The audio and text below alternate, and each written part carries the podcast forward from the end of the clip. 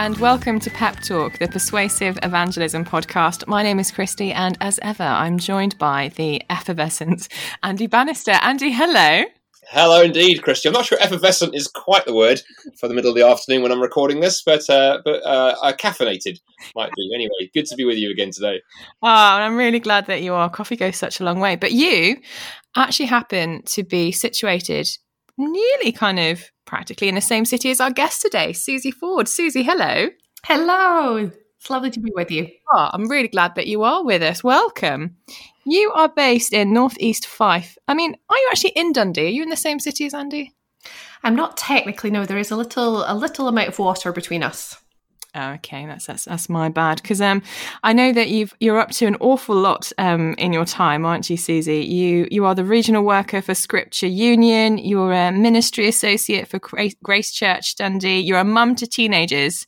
You you bake. You do all sorts of things, and it sounds to me like you've just got this amazing and incredible stuff going on. It sounds like you have loads of opportunities for um, for evangelism and for conversations and um, generating relationships um, with with those whom that you talk with. Can you tell us just a little bit about that? How do you find that, knowing that you have all these amazing opportunities? What's what's life like for you? Yeah, thank you. Yeah, I think it is fair to say I probably am cramming quite a bit into my life.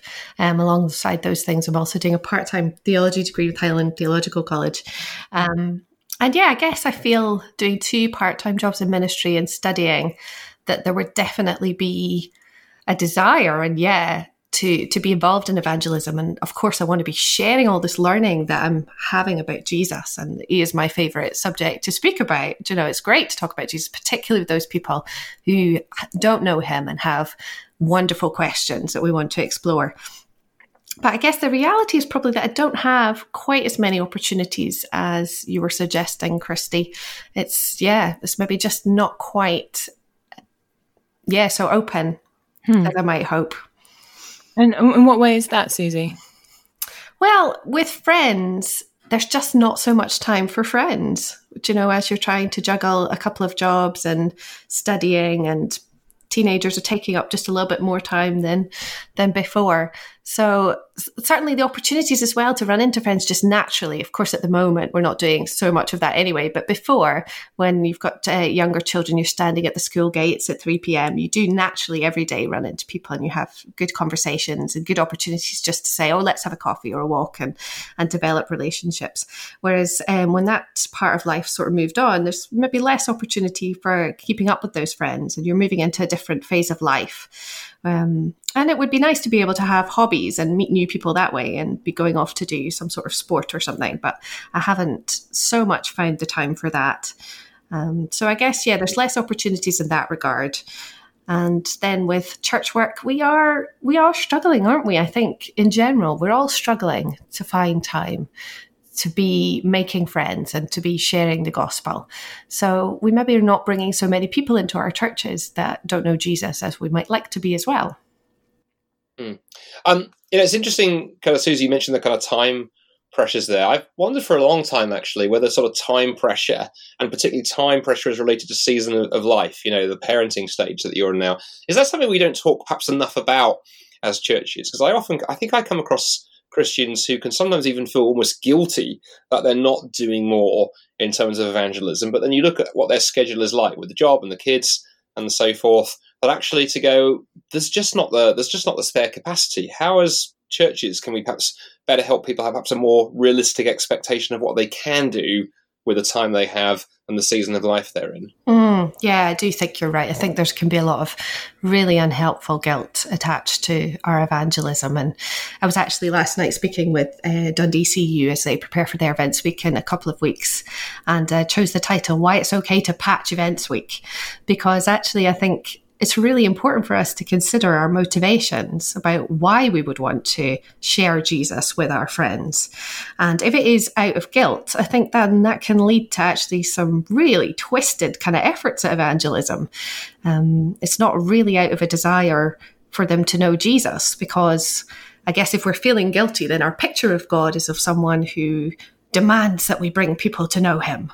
But it's not actually maybe someone who loves us and understands where we're at in this season of our life and maybe the difficulties that we're having. You know there's not that sort of sense of a loving god. So who is it that we're trying to bring these people to? And if it is that sort of nasty taskmaster god who's like i demand this many people from you every month um, i think that can that's not helpful at all. And we're not bringing people um, to know the jesus that that we want to and the, and the god of the bible just one other question on that. Um, Susie, as you were t- talking there, it really intrigued me that you've hit upon quite a fascinating idea that I think uh, I think we worth exploring more, which is actually the idea that the way that you do evangelism actually says a lot about the God that you believe in. I mean, it, it occurred to me, of course, if you're doing evangelism out of guilt, that doesn't just say something about God. That also, in a sense, if you're not careful, that's made evangelism all about you, right? Mm-hmm. You're now not doing evangelism because Jesus is the best news ever. You're doing evangelism because it's the only way to deal sort of with this sort of guilt trip thing you've got going on and and it's totally messed up if if that's the motivation mm. so getting that motivation right for evangelism is crucial right Absolutely, it is absolutely right. Um, and then, yeah, if you'll allow me, I'll share a little bit of of how that's kind of gone for me throughout my life. Um, so I started out. Um, I don't come from a Christian background. Started coming to faith, um, kind of around uni so I'd been given my Gideon Bible in school. Big shout out to the Gideons um, because it, it, really does work. You put the word of the Lord in people's hands and it speaks. And the Lord speaks through His word. So I, I, was really fascinated with this God that I was reading about.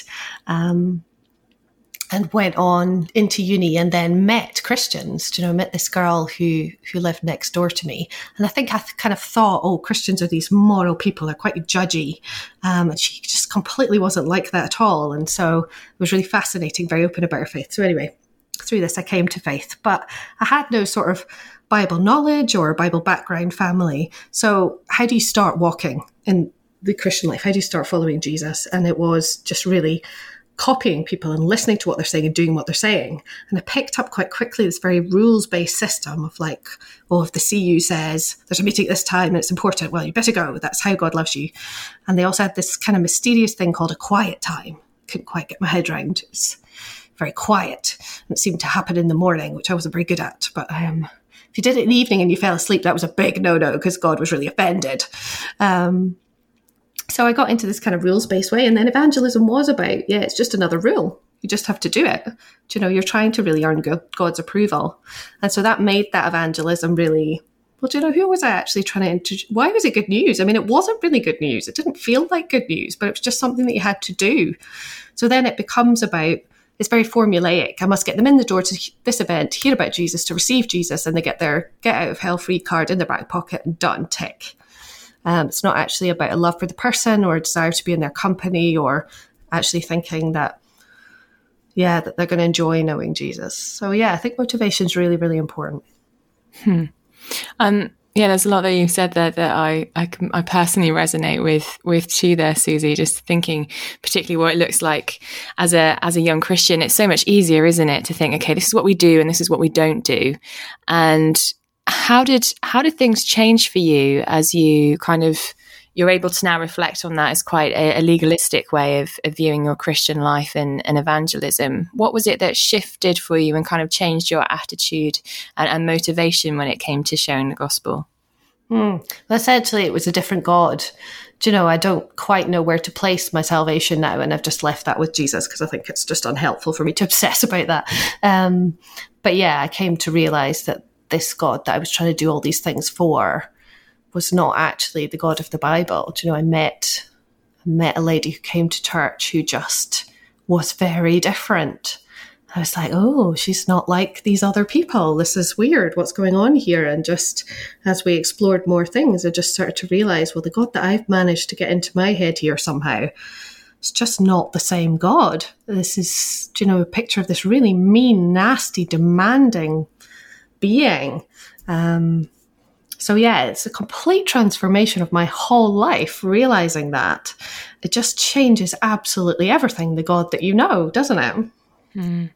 And, and especially now, just looking at all the things that you are involved in. I mean, I imagine people are probably quite surprised to have heard you say earlier on that actually you don't have that many opportunities. And if, if I was listening, I'd be thinking, oh gosh, well, if she doesn't and she's involved in all these different areas of ministry, then what hope do I have?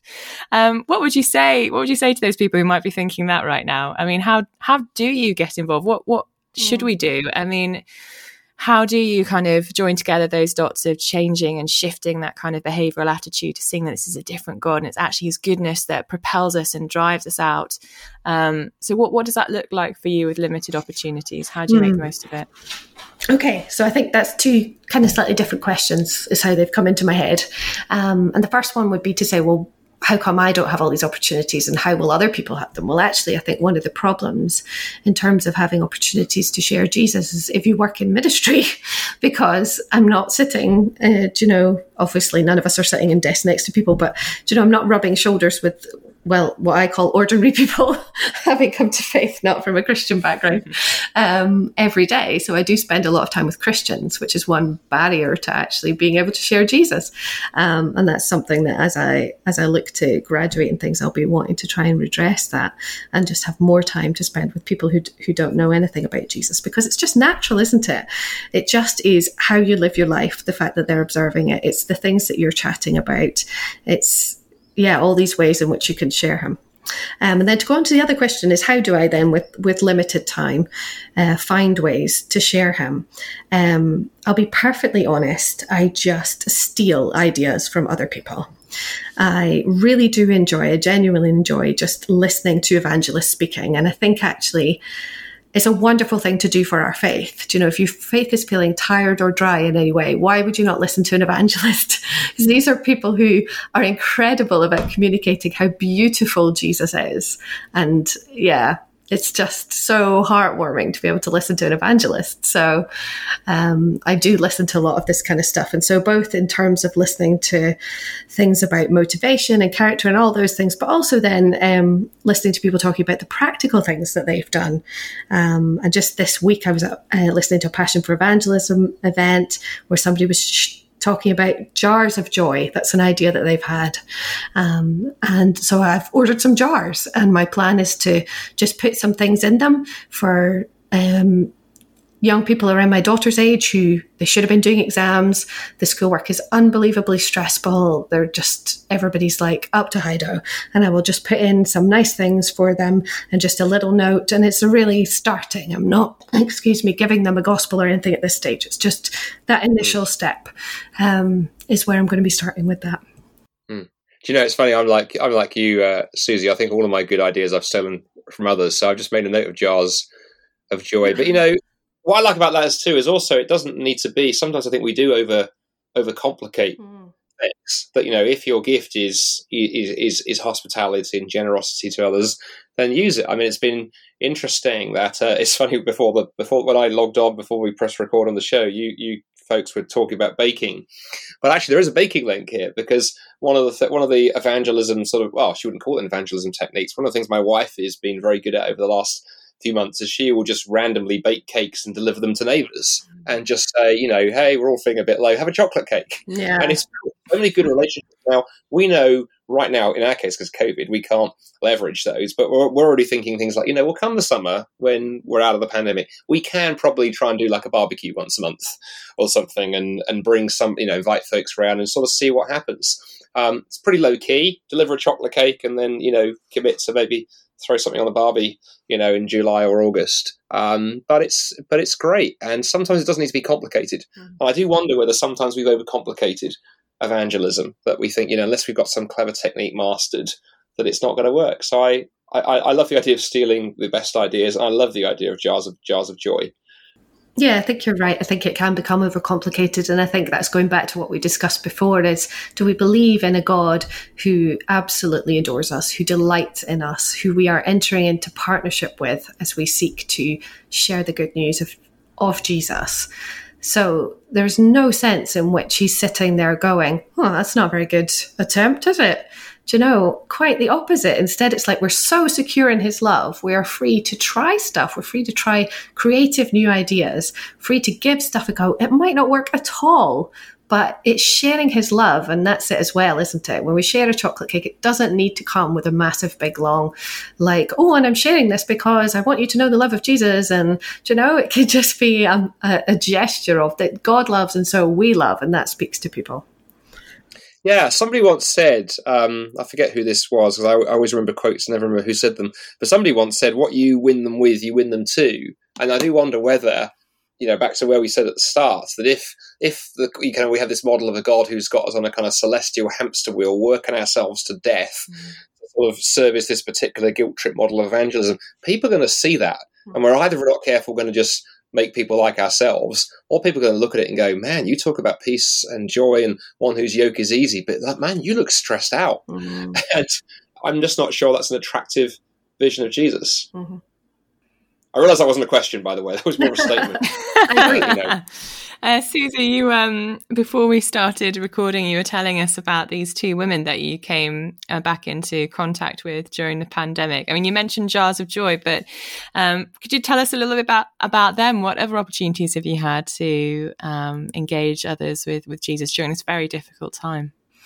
Yeah, um, I think God is just unbelievably gracious. He is so good to us, and I think certainly as I look through my life and the older I get, um, there's just more regret and more missed opportunities and more like, oh, why didn't I do that? And yet God is just so, so gracious. So yes, I was just sharing with Christy before we started, um, just how I had run fallen out of contact with people who were really good friends, um, who don't yet know Jesus, but who just love spending time with. You know, really nice women. And over the course of lockdown, through just being outside a little bit more, I ran bang smack. Well, not bang smack. I was two meters apart. Let me be quite clear about that. Um, but I ran into them and was able to then pick up the friendship again and, and get chatting again and sometimes, yeah, it's not helpful for us to just get stuck in guilt and just think we're because the Lord provides new opportunities. He's so good for us.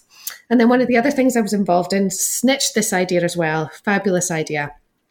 Many people did it. Was a sort of form of nativity trail over the Christmas period. So obviously everybody's stuck, not able to do much. The only thing you can do is go out for a walk. All the kids' stuff. I mean, normally it's completely frenetic if you've got a small child at Christmas. So it's like party and service and dress up for this on Sunday and do this, this, this, and then nothing for them. Um, so with a bunch of friends just in my local area, we got together and we decided, okay, we're all going to decorate a window in a different way with something that's got fairy lights or some sort of light in it anyway. Um, and that's what we did and set up a trail. And um, then people could come round, follow the map. And my own particular window, I decided to go for a Harry Potter theme um, because we could have Lumos with the, the light and um, we oh, just had nice. all that kind of tat in the house that we could fling in a window. And alongside, you know, a quote from Dumbledore about darkness and light, we had Jesus talking about how Jesus is the light. And then people were collecting letters in each window to make the sentence, Jesus is the light of the world, and getting a little goodie bag at the end of it with a little flyer that they could then go on and, and read some more if they wanted to. So just quite a simple thing to set up. Um, and I don't know if that's reached many people, but I know that it's okay because God will use it as He chooses to use it. I thought there's so many things we could talk about there. I love the uh, there's a whole sub discussion there on how you use kind of popular culture like Harry Potter and other things uh, in evangelism. And actually, it's interesting. I heard a variation on that example, uh, Susie. One of the, some of the churches that I know were encouraging people over Christmas to do the window decoration thing, and then they gave them a little QR code mm-hmm. that they put in the window as well. And so people at the window were always getting our phones out and scanning you QR codes, and it would take you to you know a really good kind of video resource. Um, so I love the window idea. One last question because we're coming to the the top of the the show, and it's a very simple one, but I think, it really helped people. You talked a lot about you know borrowing ideas from others, finding good ideas, and adapting them, and I love the creativity there. But of course, you know you're plugged into things, you know where to find those things. For someone listening to this who's like, you know, that's there's some great ideas there, and I love the idea of using other ideas. How do you find those ideas? Where, where do you go? Where are some of your go to places? One of the things we love doing at SOLAS is directing people to, to great resources out there. So, I mean, if there's any particular places you want to name, just, just name them. But folks listening to this, where would you recommend they perhaps take a look to go hunting for those great ideas they can either either just take or adapt for themselves? Yeah. Well, I'm part of a quite a vibrant community of female evangelists. It's called Passion for Evangelism. We're on Facebook there, and that is an absolute minefield of incredible ideas. Just cannot believe the level of creativity and the fun things and the just stepping out of the ordinary things that people are generating from there really so so great ideas coming from there. Um, so i would direct women to that certainly. And then in terms of more the kind of less the, maybe practical like creative ideas but more the heart stuff and the motivation and just uh, yeah allowing jesus to to win you again and afresh. I, I do like to listen to a lot of um, what comes out of speak life. Some really positive great contributions there. I was listening to christy herself just the other night using oh, a barrage no. of long words oh no, don't say that. I hope oh, it helps you fall asleep. But Susie, it's been absolute kind of pleasure and delight talking to you. Thanks for your, your honesty. Thanks for being mm. so down to earth, and thanks for just so much practical wisdom uh, in there. So, uh, so thanks for joining us on the show. Thank you for having me. It's been lovely. And uh, Christy and I uh, will be back in two weeks' time uh, with another guest and a fresh episode of Pep Talk. So, to all of you at home, wherever you are, Thanks for listening, and uh, we'll uh, catch you again soon. Bye for now.